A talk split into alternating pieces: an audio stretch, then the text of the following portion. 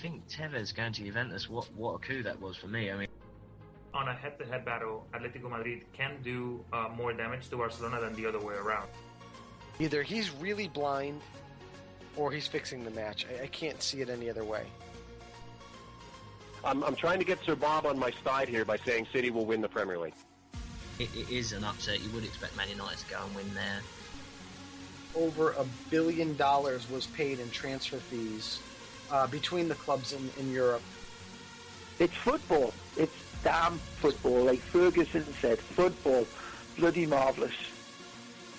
Yeah, well, the celebration was, I can't believe I just scored against Mexico.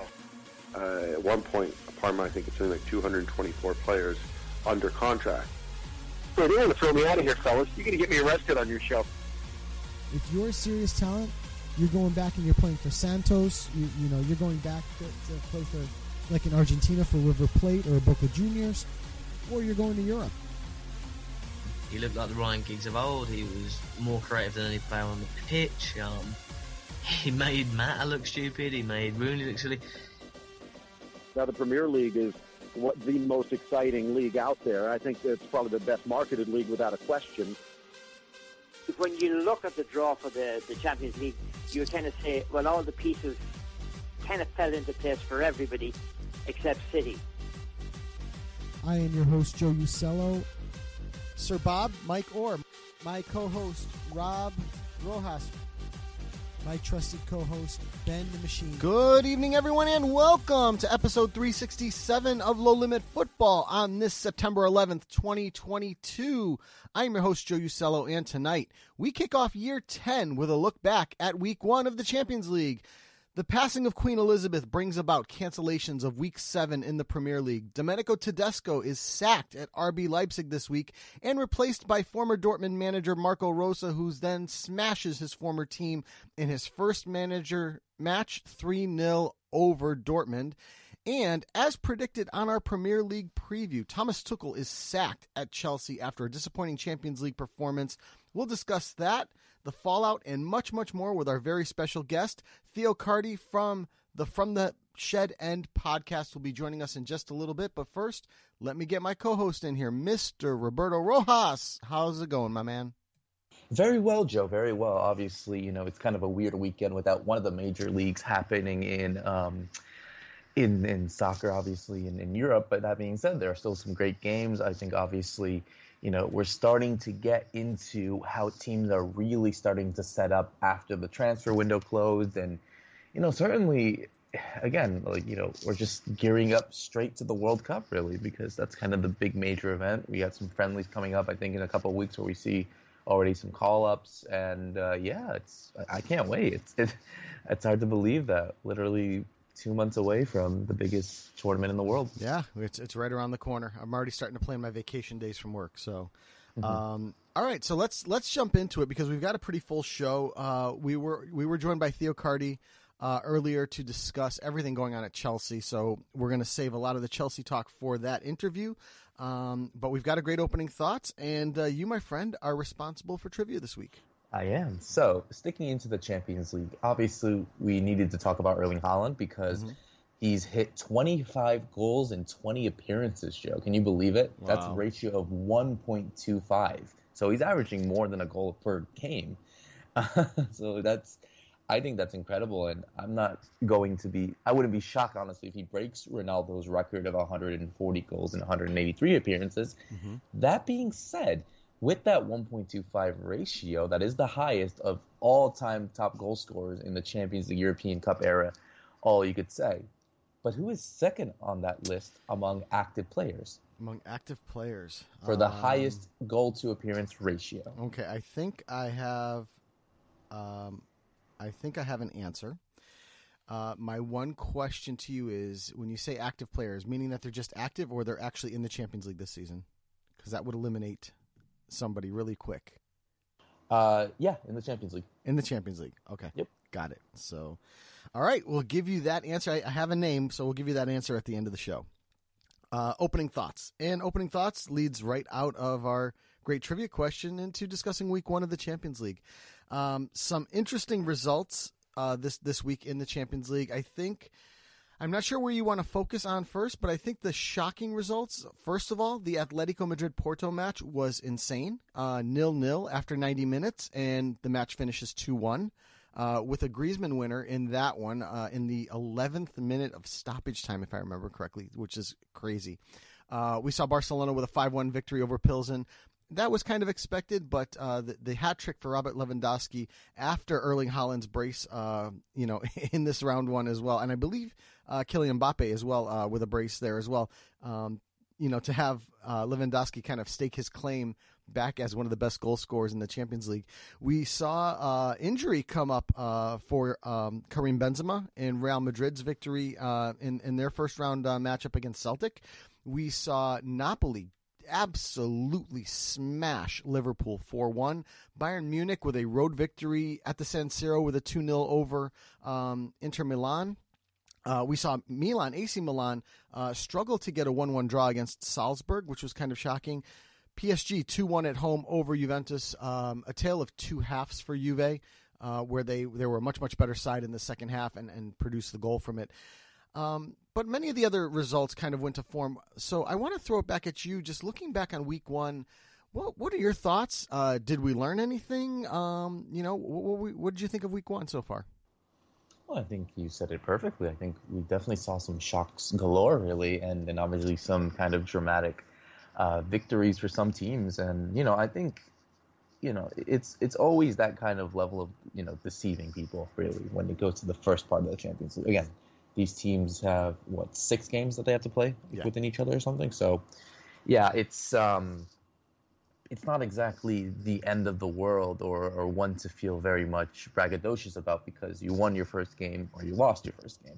You know, groups are still, obviously, still up to play. Now, mind you, I think regardless of that Napoli win against Liverpool, I don't think that's going to affect Liverpool's chances of getting out of the group. It makes it more difficult, but I think it... it still puts them in a good position to, to get out. Same thing for Chelsea. Same thing for Chelsea that lost against Zagreb. Um, you know, even even the whole even the P S G Juve game. Yes, I think that game in itself was very tight, and I think Juve have the opportunity now to really go and get a result against Benfica at the J Stadium this week. And honestly, I, I think.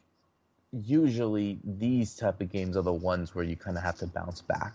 And, you know, I think when you get to that middle section in October, for example, that's where you need to start to wrap things up and where you feel that you're in a in a more comfortable position to advance. But other than that, I think we definitely saw some results that definitely got some um, managerial tactics, and we're going to talk about that with our interview with Theo in a bit. Mm-hmm. But ultimately, I think it's, it's been pretty fun, pretty fun. And, and I think as a neutral, and, you know, I'm not, I don't want to say this to you, Joe, as well, but uh, I think it's it's been interesting to see. But certainly, next few weeks heading into I think October, um, the first few weeks of October, and then the last week on of the, sorry, the first week of November would be the last group stage game, right. Is where the nitty gritty comes. Just. You know, right before the World Cup.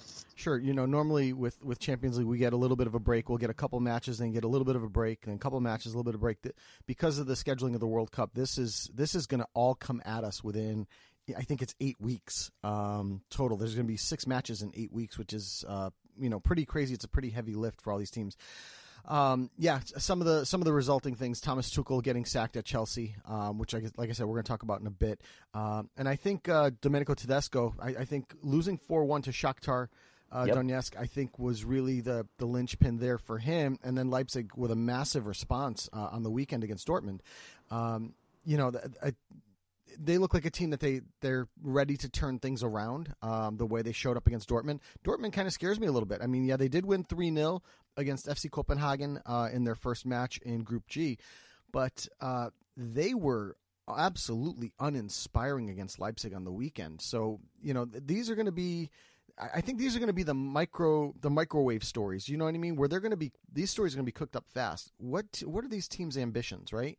Um, Are they looking to stay strong domestically? Are they are they kind of looking at this year as kind of a funky year because of the scheduling of the World Cup, or are they going for it? Um, I mean, with a, with a team like Shakhtar, it's tough to predict. You know, I mean, this is a team really without a home right now because they're because of the war. Um, a massive performance. I, you and I, when we both talked, uh, you know, Champions League preview, we expected nothing out of Shakhtar. Um, having to play six road matches is what it amounts to because they're playing their home matches in Poland. Uh, but but obviously showing some intestinal fortitude with a four one over R B Leipzig is just in, incredibly impressive. Um, you know, and, and staying in that group as well, Real Madrid now with the Karim Benzema injury, I believe it is a grade one hamstring. Um, correct me if I'm wrong on that, Roberto, but, I, you know, th- this is a, an injury that I think Real Madrid um, don't really have to worry about. When we did our previews of, of the groups, we thought for sure, our, you know, Madrid would move through and then everyone else is going to fight for second. And I think that's still going to hold true to form. So um, I think their their best focus is to get Karim Benzema healthy. Um, don't don't risk bringing him back too soon. Um, I know I've seen a lot of uh, injury talk from Doctor Brar, uh, Rajpal Brar, who we've had on the show. And um, always when it comes down to the muscular injuries, his biggest worry is them rushing somebody back too soon. Uh, he, he always makes mention of it, and uh, and and I think this is this is no different um, for Karim Benzema. You know, looking around at some of the other uh, some of the other matches, Tottenham with a two nil. Um, that was uh, that was hard fought against Marseille at home at um, you know at the new White Hart Lane. Um, Marseille down to ten men in that one as well. So you've got to ask yourself, you know, what's how does Tottenham look in their next match? Um, I'm just looking now to see who it is against. Uh, uh, Sporting. So that's going to be a challenge to have to go to Portugal for Tottenham Hotspur and, and figure that one out. Uh, that one's one of the first matches too coming up. So, you know, th- there's going to be some interesting storylines coming out of week two. I think after week two, they do get a break. I'm not a hundred percent positive of that. I can check the schedule real quick, but, um, and that's going to, that's going to be uh, indicative of what these teams are, are looking at. Um, yeah, there's going to be a break and then they come back on October fourth and October fifth. So, you know, where do we stand after two matches for a lot of these teams? Are they going to, you know, take charge of their group? I mean, Spurs, for, for all the struggle against Marseille, um, are in a position to take a stranglehold on that group because, you know, let's say a two nil victory over Sporting in Portugal will put them top of Group D and, and really in the driver's seat there. Uh, P S G uh, can can really obviously take a hold with a with their next match against Maccabi uh, Haifa, and then Juve can kind of, you know, stick their noses back into that race with a win over Benfica this week, um, which is kind of what Max Allegri said in one of those press conferences before the tournament kicked off. So there, there are a couple of places, um, you know, City, uh, super impressive four nil victory over Sevilla. Sevilla looked, Sevilla looked terrible. And, and I think City, I don't think City have to worry about winning that group. Um, let, let's, let's take two seconds and, and talk about the last group, Group C. Uh, Barcelona, Bayern Munich, Inter, and Pilsen. Pilsen, unfortunately, gets smashed by Barca five one. Um, again, like I mentioned earlier, Robert Lewandowski with a hat-trick in that one. But the, the Bayern Munich um, Inter match was, to say the least, very interesting. Inter did not look as good as they as they needed to look. Um, again, only losing two nil, but losing two nil at the San Siro is going to be a tough one to swallow. Bayern now go to uh, go home to face Barcelona in what should absolutely be a cracker of a game. And you and I spoke about this when when Barca finished their transfer window and the whole financials and all the stuff was up in the air. We said, which Barcelona were we going to get? Were we going to get the disaster, or were we going to get a, a really strong side that would challenge for these, you know, for the La Liga spots, for the Champions League spots? You know, which Barca were we looking at? And it looks like we got the the second one, the the challenging Barca, not not the um, the broke Barca. So your thoughts on this match coming up? It's going to be one of our matches of the week to look out for this week. But what's your thoughts on Barca's, you know, open so far, given all their all their trouble? Yeah, I mean, I think they're definitely fortunate enough that they're able to register all those players, even after kind of the tumultuous summer that they had. I think certainly it's paying dividends now, you know, obviously being um, still in the top races for La Liga, which, you know, I think they always will be. Um, having Lewandowski scoring, what, nine goals in six games? So mm-hmm. Talk about someone having a of the form of his life. And, you know, I think that is someone that I think will be perfect and is going to be interesting for the game against Bayern, obviously. You know, him coming back to the to the place where he's kind of made his name and, and got the most success of his career. And, you know, he certainly knows more of the Bayern Munich players than anyone else on this Barcelona side. So, yeah, it'll be very interesting to see how how he goes by. But, yeah, I think this Barcelona side, I think are now in a situation where they feel as if, though, you know, that, that kind of the pressure's off in terms of the players that they needed to get. So I think um, I think now it's to demonstrate it. So far they've done they've done it, mm-hmm. um, and now it's time for them to. And boy, what a what a big response it would be if they were to get a win over there in Munich against Bayern. Yeah. That would be a huge response to not just them, but it's the entire world to see.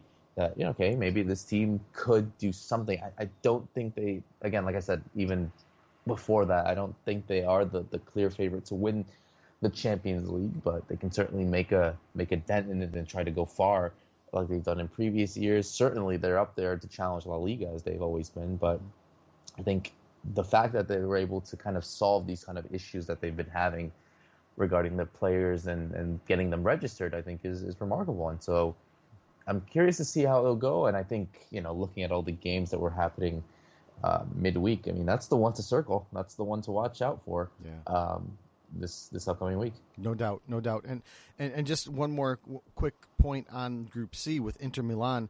Um, Inter struggling out of the gates. Uh, you know, a last-minute winner this week on the weekend here in the Serie A.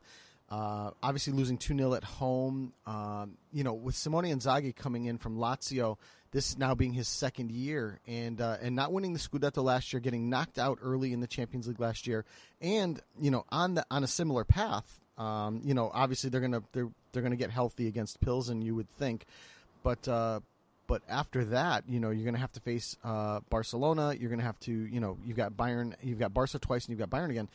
Um, do you feel like, and this might be a better question for Nima Tavale than anybody else, but do you feel that Simone Inzaghi is going to be on the hot seat here in the next uh, four to six weeks if this continues? Yeah, I mean, again, I, I think, again, we're still getting into the season, and, and you know, and I say never say never, but hey, look at what Chelsea did.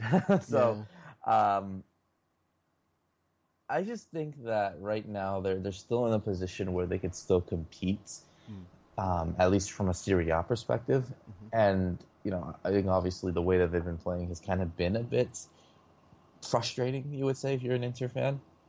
I think the Bayern Munich result, I think it was kind of expected. Of course, no one wants to lose at home at all. But when you're competing with someone that is miles ahead better, which Bayern are in, in comparison to Inter, I think it was expected.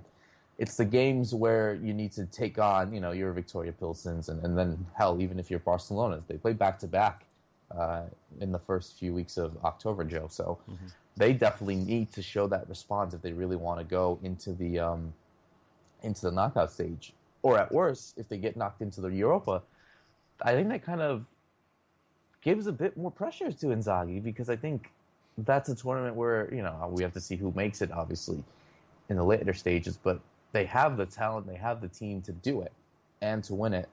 Um, but I... I don't know if he would be in the hot seat just yet. I think certainly it's kind of frustrating. But I'd say give it a few more weeks. If they're still in a position where they're kind of a bit far off in the league and the Champions League is not exactly in the position that they want to be in, and that is obviously competing to get out of the group, then I think, yeah, I think now you start to, to heat up that um, that seat over there at the at the San Siro. Yeah, currently, you know, at the time of recording, sitting fourth in uh, in the Serie A.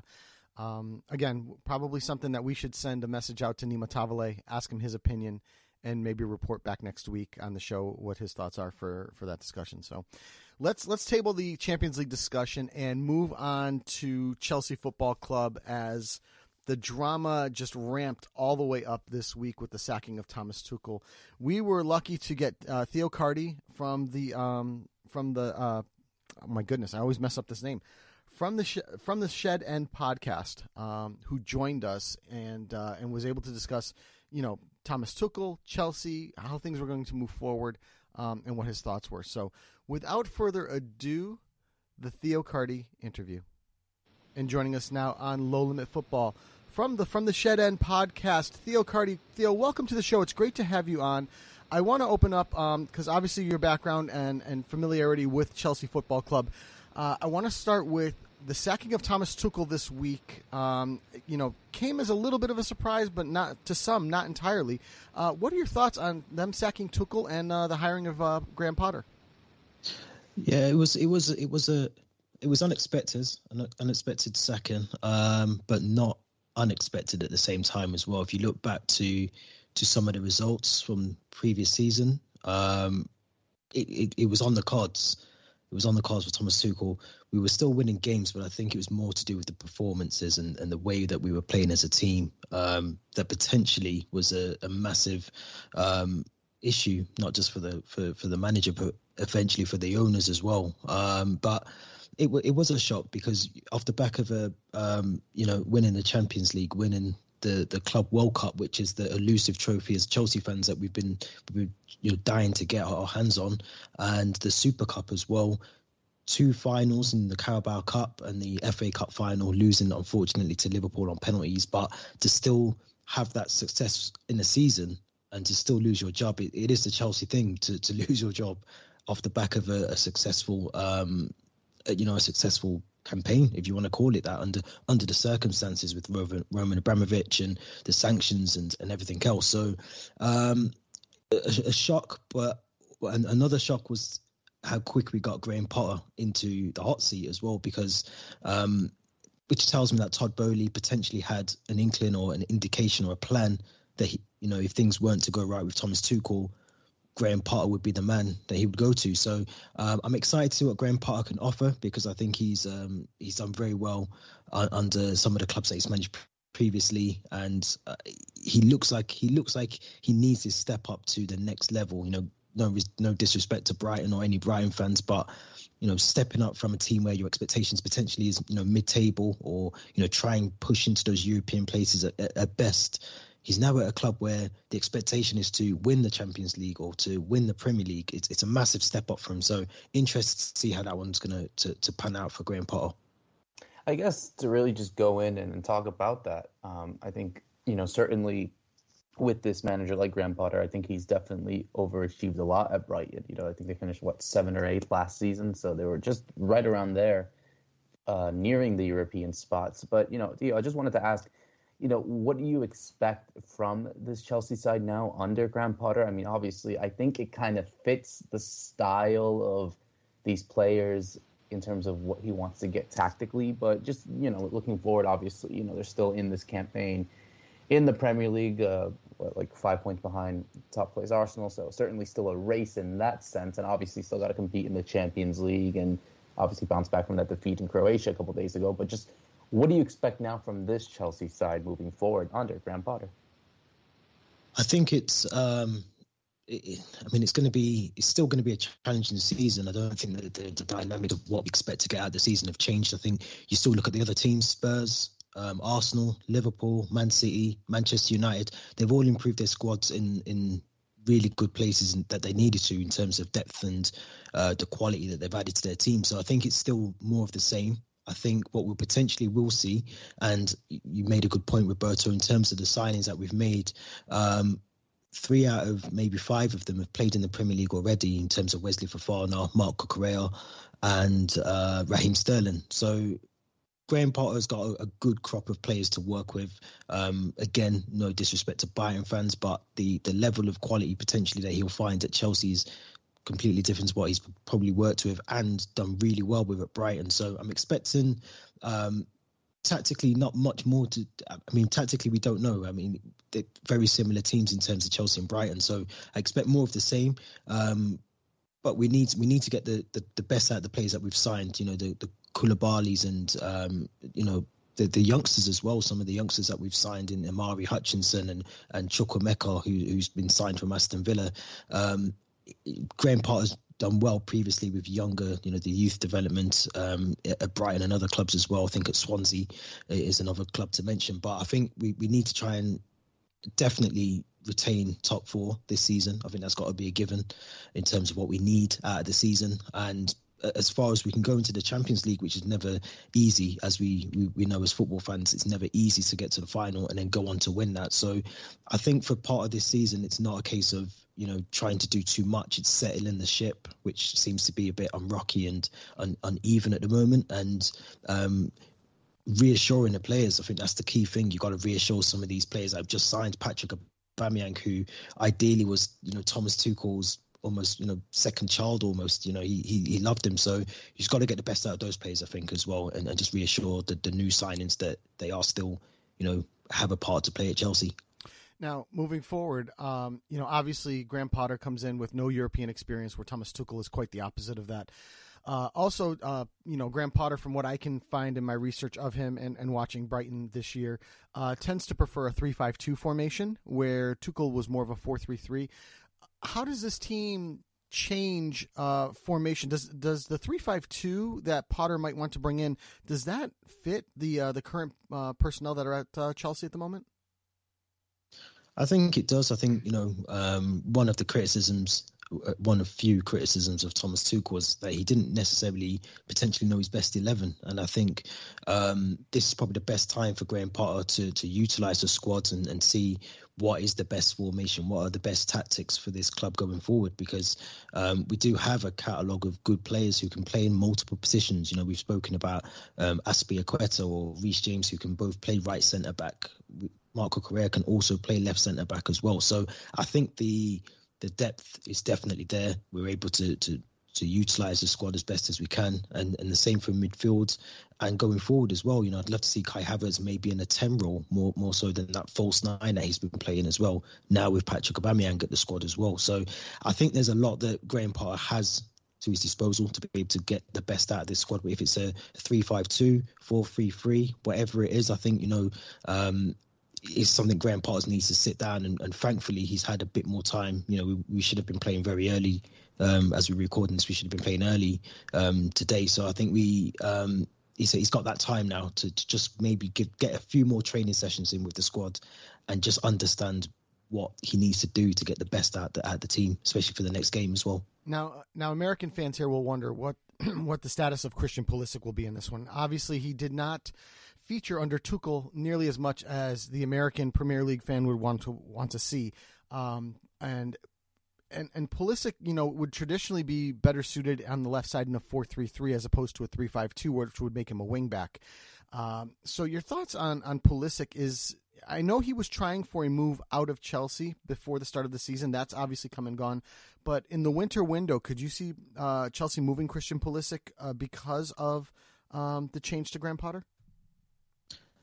Um, it's hard to say. It's hard to say. I don't think anyone... I, I mean, I wouldn't want to see anyone leave the squad because I, I think, you know, Christian Pulisic is a brilliant player and we've, we've seen glimpses of it, um, sometimes down to injury or because Thomas Tuchel just hasn't selected him. But I think there's there's a player in there. And I think sometimes it, it just takes a new manager to come in, give a new lease of life and give give a player just that confidence they potentially needs. Um, and I think Christian Pulisic, you know, the same for, for, for other players that have left as well. But I think for Pulisic, I'd like, like to see him stay. Um, as I said, I think with the squad that we have, we have the opportunity now to to not just play a set formation. And, and I, I do believe that Christian Pulisic will get game time under Graham Potter. I think he's, um, you know, he's proven it under under two managers now that he's he's he's worthy of a, a chance at least to, to play, you know, some part of this season. So, um, I, I mean, me personally, I like Christian Pulisic. He's he's someone that um, provides a lot to the game when, when he comes on or if he starts the games as well. Um, and, and I agree with you, you know, playing him from the left side. The problem is that obviously we have Raheem Sterling who also plays in that, that role as well. So I think it's healthy competition for the two players. But ideally, I think if we can keep the squad um, together as it is, and um, Potter, Graham Potter just needs to, as I said, you know, get the best out of this team. But Christian Pulisic shouldn't go anywhere. I think he's a he's an outstanding player, and he needs to he needs to stay and, and just work hard. You know, I think work hard and prove to the manager that he should be starting games. This is everyone's, you know, new chance, a fresh blank canvas for everyone to go into a, in into the team and, and prove that they should be starting. No, certainly. I, I agree with that.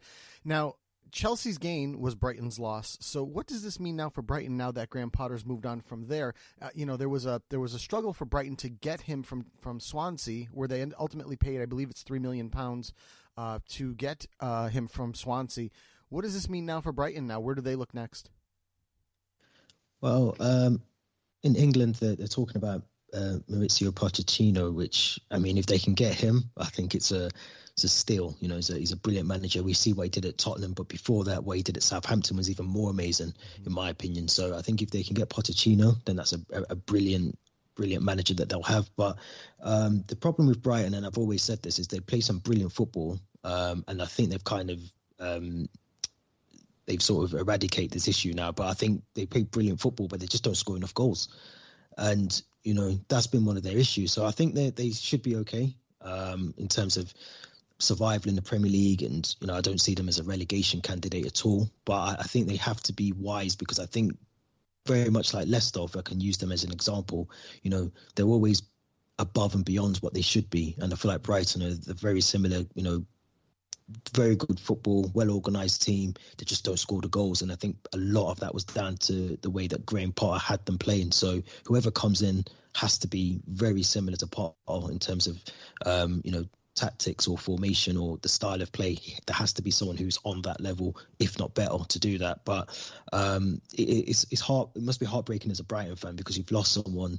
Um, and and Brighton, the board said they wouldn't stand him. You know, Graham Potter's wave. Chelsea came to approach him. So it, it, you do feel hard done by if you're a Brighton fan, because you've lost someone who is potentially the spine of your team, you know, throughout on and off the field.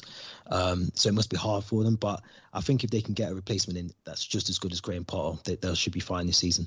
Brilliant stuff. Mate, before we let you go, where can everyone find your work?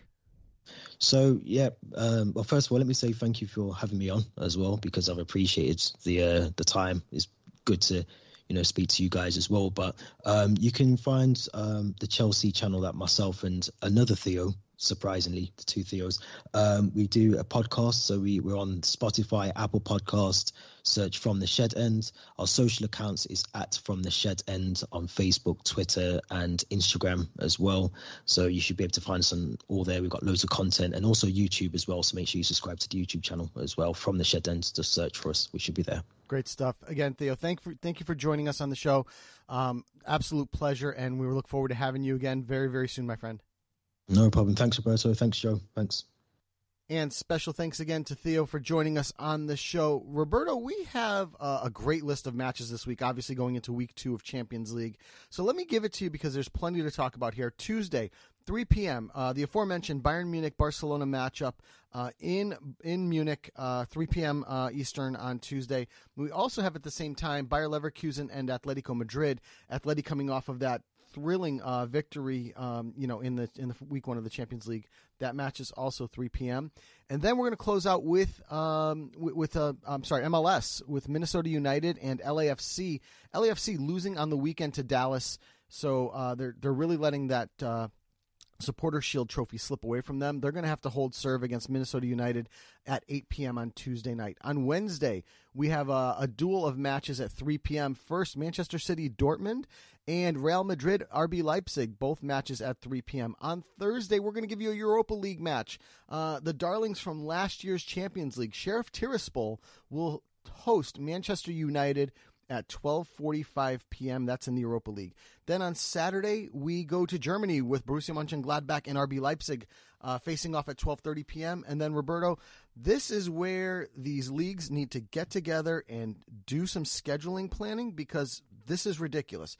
Sunday, uh, provided that the match is not canceled, we will kick off the day with Chelsea-Liverpool at eleven thirty a.m., We will then head over to France or Italy, depending on which way you want to go. Lyon P S G at two forty-five p.m.